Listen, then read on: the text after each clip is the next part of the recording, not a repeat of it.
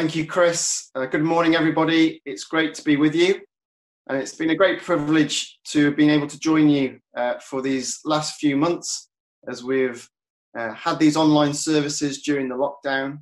Uh, thank you to everybody who's been involved in these services. Uh, thank you especially to Peter, uh, who you can't see, but he's been there in every service behind the scenes, making sure that everything works smoothly so that we can bring these services to you. And thank you to you uh, for watching these services, uh, because uh, without you watching, then uh, it wouldn't be worth us putting these together. But we are really glad that you've been blessed uh, by these services. And we're still able to worship God together, we're still able to hear His word together, uh, even though we can't meet physically. And I do encourage you to join with us from next week over the summer as we do things a bit differently, as Chris mentioned, and we have our morning services on Zoom instead, uh, joint services with uh, NEC uh, from next Sunday morning. Well, back to this morning, and we are finishing our series in Walking by Faith from Genesis. We looked at characters like Abraham and Isaac, and now we're coming uh, towards the end of Jacob's story. So before we come again to God's word and as we hear what God is saying to us this morning, through his word. Let, us pray once more. Let's ask for his help so that we can hear what he wants to speak to us through his spirit this morning. Let's pray. Our Father, we thank you for your faithfulness to us over these last four months of lockdown. Lord, we thank you for keeping us healthy, for keeping us safe.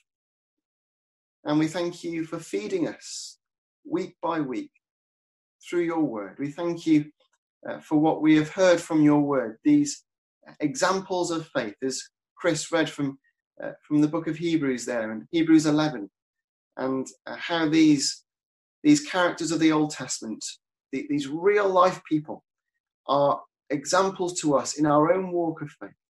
And thank you for the lessons that we've learned. And above all, thank you for what we've seen of you, that you are our faithful God as we see again your faithfulness this morning, we ask that our faith in you would increase more and more, and that our love for you and for each other would abound more and more, so that we can truly walk by faith and not by sight. In Jesus' name we pray. Amen.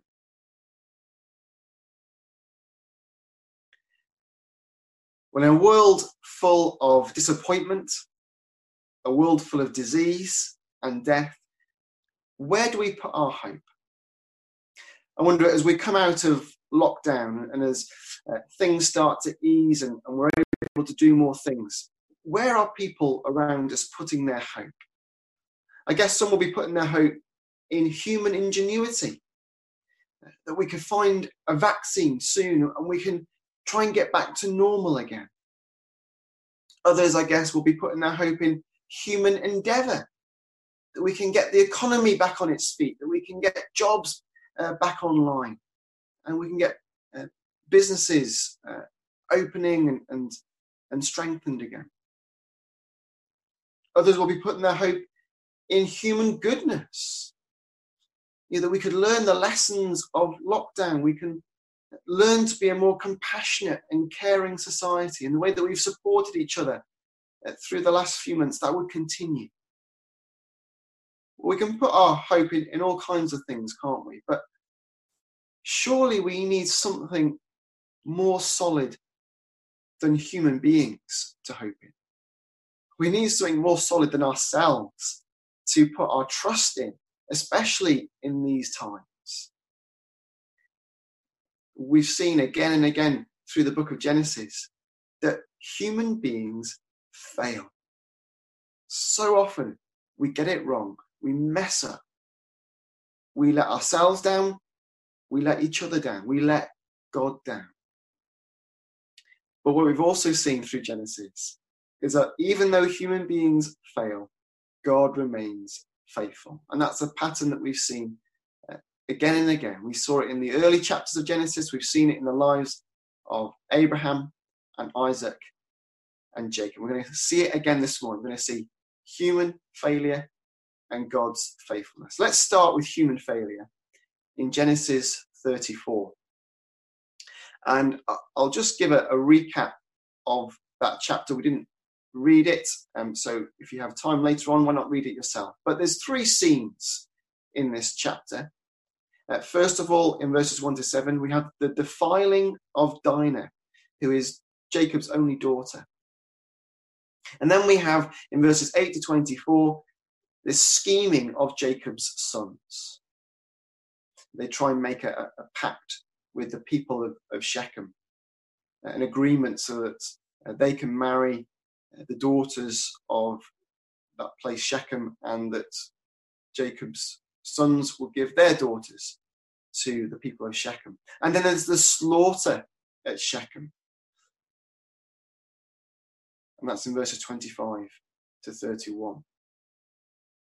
And there is a theme running through this chapter of human beings taking things for themselves. So we, we saw um, in the first scene that, that Shechem wants Dinah for himself. And he says to his father, Get me this girl. In verses 8 to 24, the, the, the sons of Jacob talk about giving daughters and, and getting, taking uh, daughters for themselves as wives in marriage. And then finally, in, in that slaughter at Shechem, we find that not only were uh, human lives taken, but they also took their flocks and their herds, they captured and plundered their wealth. So there's, there's this theme of, of, of taking, of getting, of grasping for ourselves as human beings. And this chapter shows us human nature at its worst. There's people defiling, they're deceiving, and they are destroying. It's no different to what we see today. If you turn on the news, you'll see all these kinds of things happening. Human beings acting in such a, a horrible, terrible way against their fellow human beings. Nobody comes out of this chapter well. Uh, only Dinah, perhaps we could say, is innocent in all of this. She is left humiliated. She is left with little hope for the future after what happens to her. What we also see here is Jacob's failure to lead his family well. Uh, he allows his sons to take the lead. He, he waits until his sons get back from the fields to, to sort out what's going to happen after he hears about what's happened to Dinah. And so he, he kind of leaves a vacuum for his sons to fill, for, for them to try and seek justice for their sister. Jacob doesn't do that. He doesn't take the lead. And in this whole chapter, there is no mention of God. God is not named. God doesn't speak. And what we have here is what happens when human beings are left to their own devices with no intervention from God. And it is a bleak picture. Without God's intervention, there is no hope for humanity. But thankfully and very graciously, God does intervene. Not because human beings deserve it, but because God is faithful to his promises. So we're going to now move to Genesis 35 and the passage that was read to us. I'm going to look at God's faithfulness. That question right at the end of verse uh, of chapter 34 that Jacob's sons ask is not answered but the answer that we do get is straight away in Genesis 35, God starts speaking again. So the problem of human sin and human failure is answered by the faithfulness of God as we see God acting again to fulfill his promises to his people. And what a contrast this is to the previous chapter. Or a contrast this is to uh, human beings taking for themselves, grasping for themselves, here we see that God is the one who is giving. God is the one who is making good on his promises to his people. And God shows how he is doing this by bringing Jacob to a particular place, a place called Bethel. And if you've been with us in previous weeks, then you should remember that name, Bethel. That, that should uh, perhaps uh, uh, uh, spark off your, your memory that we've been here before. We've been to Bethel before with Jacob. Uh, back in chapter 28, as Jacob was on his journey out of the promised land, uh, away from his parents, and he was heading towards uh, where his mother's family lived. On his way out, Jacob arrived at Bethel, and there God spoke to him for the first time, and God gave his promises to Jacob firsthand. And now we find that Jacob is back at Bethel. So Jacob's journey has come full circle. In chapter 28, as he began his journey, uh, God's promises were given to him. And, and now, as he comes back to Bethel, as he comes back into the promised land, again, the promises are repeated. And, uh, and you remember again uh, from previous weeks that, that the promises centered around a people and a place and blessing. Remember, God's people in God's place, under God's rule, and they will know his blessing. So we see God's promises uh, being fulfilled to Jacob or, or being at least strengthened and, uh, and reaffirmed to Jacob again as he comes back to this place of Bethel. Uh, in verse 1, we see that God has brought Jacob back to Bethel, just as he said he. God said back in chapter 28, verse 15, I will bring you back to this place. And now Jacob has come back. And in verse 3 of Genesis 35, we see that God has been with Jacob wherever he has gone. And, and again, God said, I will be with you. And in verse 5, we see God's protection. God had promised, again back in Genesis 28, that uh, God would, would keep Jacob. He would watch over him as a shepherd watches over his sheep. And now we see that the, the terror of the Lord is over Jacob and his family to protect him, to protect him from any uh, revenge that people in, in other towns and cities might want to get on Jacob's family because of what happened at Shechem. And then in verse 10, we, we see a reminder of blessing. We see again that Jacob's name has been changed. It was changed actually back in chapter 32. And that change of name is linked to the blessing that Jacob received in chapter 32. Then in verse 11, again, there is the promise being reaffirmed of a, great people. Be fruitful and multiply. Nations will come from you, kings from your own body. And, and those promises are already being fulfilled because now Jacob has a, a huge family. He's got 12 sons, well, 11 sons and one on the way, and a daughter. And so Jacob's uh, family is, is growing and, and one day will become this great community of nations that God has promised that he will be. And then in verse 12, there is the land. The land I will give you and to your offspring after you. And Jacob is now coming into that promise as he comes back into the promised land. And in between Genesis 28, Jacob's first stop at Bethel, and now Genesis 35, 20 years have passed. There have been 20 hard years for Jacob. But through all that time, God has stayed faithful to his promises even though those promises have come under threat because of human sin, human failure, human deceitfulness, God has stayed faithful. God has kept blessing Jacob in fulfillment of his promises. So instead of the grasping that we saw in chapter 35, we, need, we now see a human being receiving from God. We see Jacob, a former grasper, is now receiving in faith from God. He's receiving the promises, he's receiving the blessings from God. And we see here that Jacob has been on a journey in more ways than one, not just a physical journey, he's also been on a spiritual journey.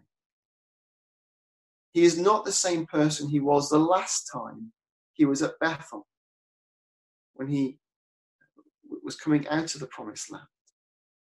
God has been changing him through a hard and, and painful struggle, yes, but that struggle has been worth it.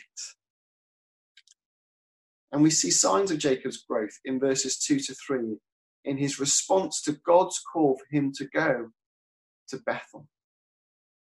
Before he goes to worship, he urges his household to, to get rid of their idols, get rid of the foreign gods you have with you, he says in verse 2. You see, when you get to the, the place that Jacob is in here, when you get to the place where you believe 100% that God is going to come through for you on what He's promised you, that then you don't need a backup option. You don't need another God. You don't need another form of security to trust in. You can put your, your hope and your trust 100% in God because you know that he's faithful. You know he's going to come through for you. Jacob's family, up to this point, were hedging their bets.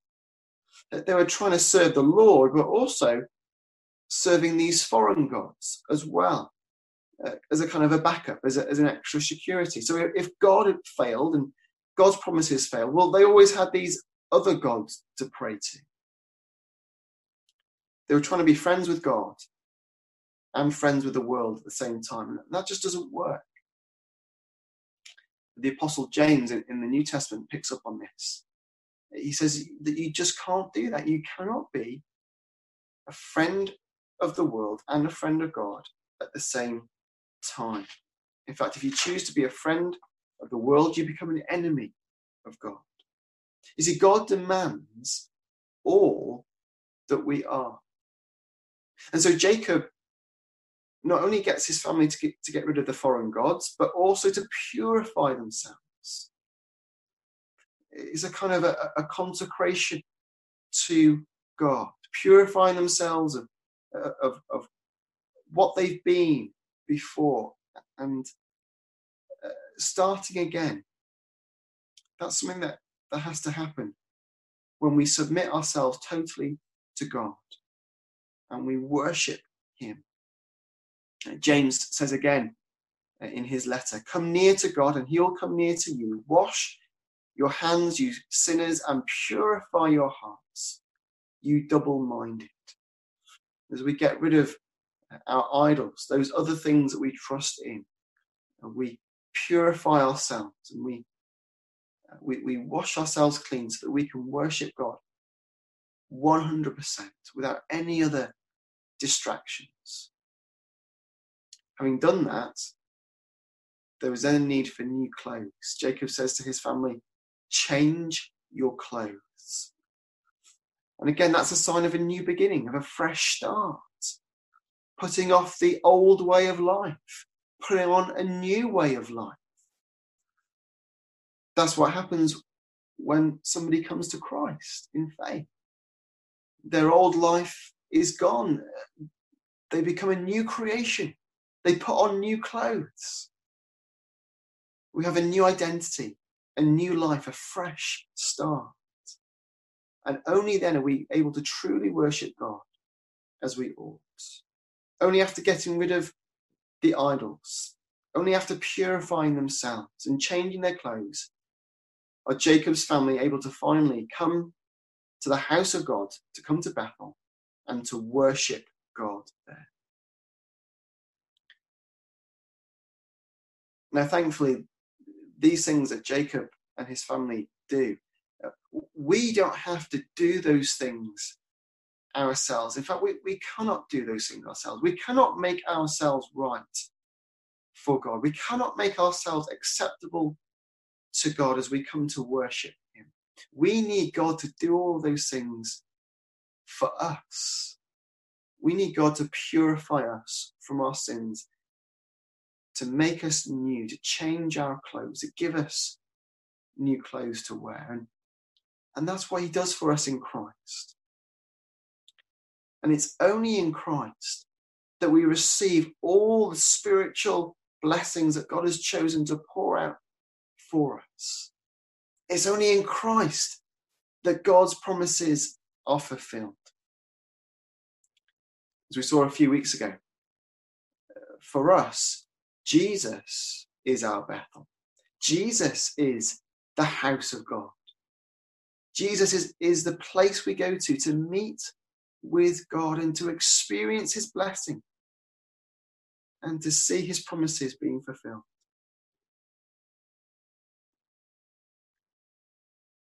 And that's because Jesus himself experienced the fulfillment of God's promises in his own life. Uh, we see an example of this uh, in Psalm 16, that the words are on the screen there.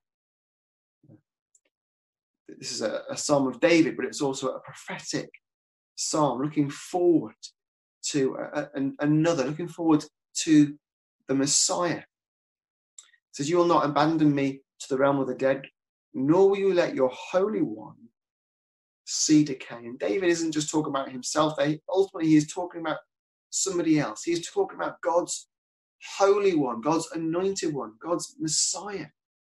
That God would not allow his Messiah to remain in the grave.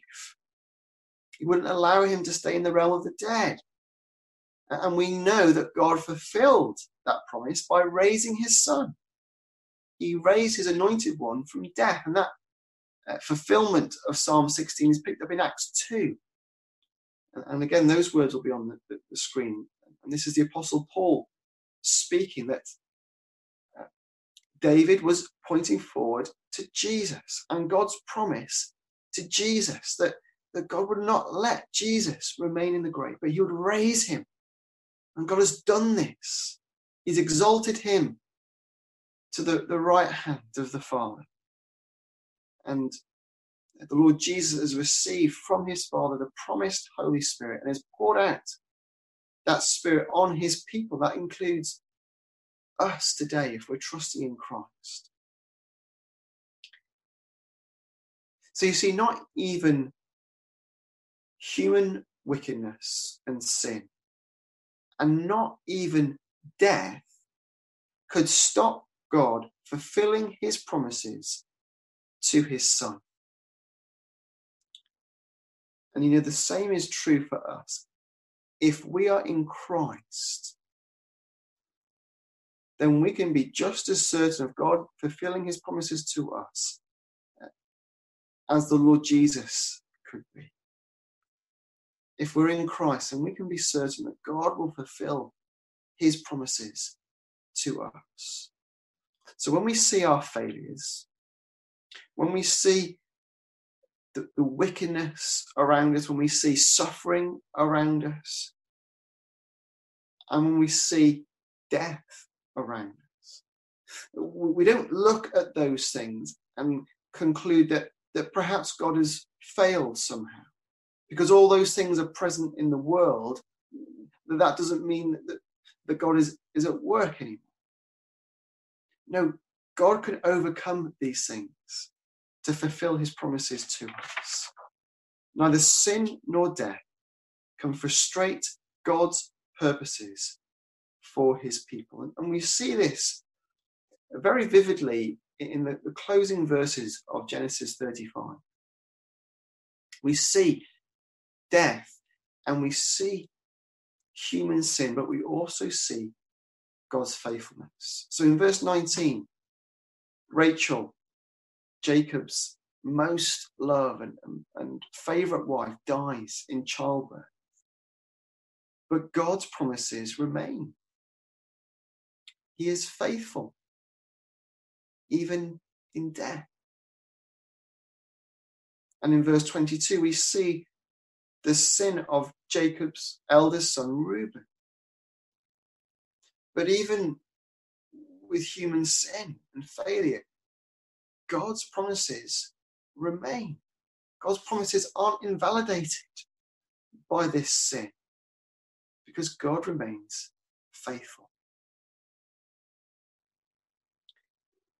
How then should we live in a world full of sin and death, a world full of failure and suffering, a world full of disappointments and disease?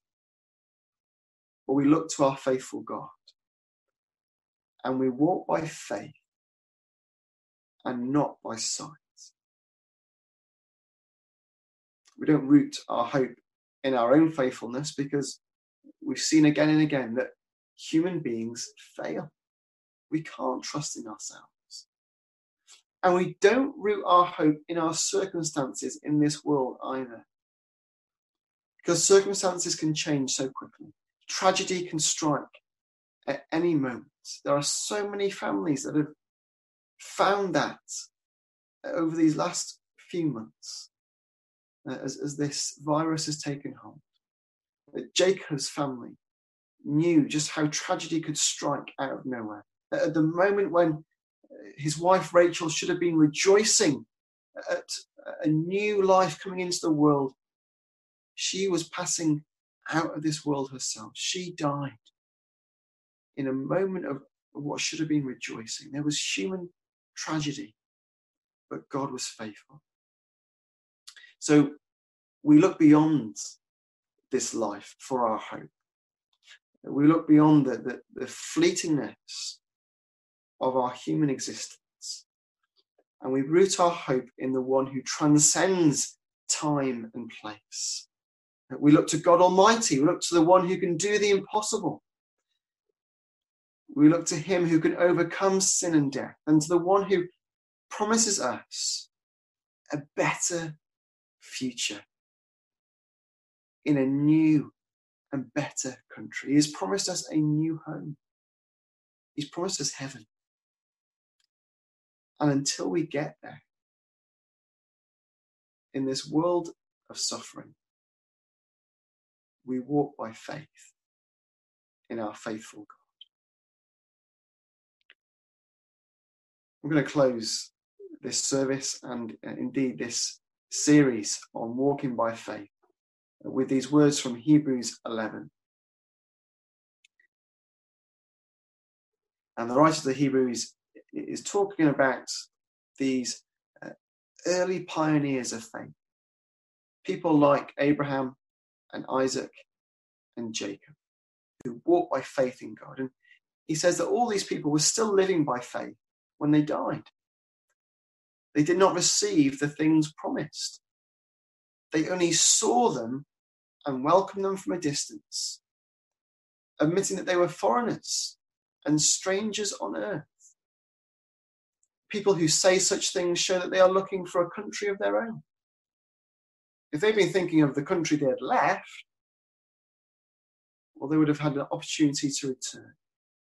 Instead, they were longing for a better country, a heavenly one. Therefore, God is not ashamed to be called their God, for he has prepared a city for them.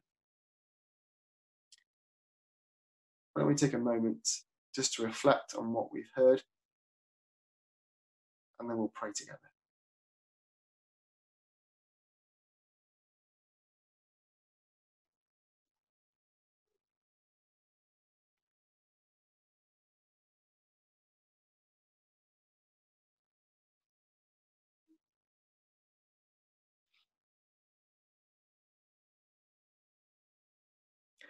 Our Father, we do thank you for the example that we have of, of the heroes of faith of old, of people like Abraham and Sarah, Isaac, Jacob, those who, who walked by faith in this world, in your promises. And they didn't set their hope in this life and in this world. They were looking beyond this world to a better country. They were looking for the fulfillment of your promises in the life to come, in that heavenly country, where there'll be no more suffering, no more disease, disappointment, and death. And the wonderful thing for us to hold on to this morning is that we can join them in that country. They, they are there now. They've already passed from this life into that better country, and we can follow them. Pray that you give us the same faith to keep trusting in you. We may not receive the fullness of your promises and your blessings in this life. In fact, we know that we won't. But help us look forward to the world to come and give us the faith to keep walking with your promises and your faithfulness right in front of us, looking to Jesus above all things. In his name we pray, and in his name we put our hope and our trust. Amen.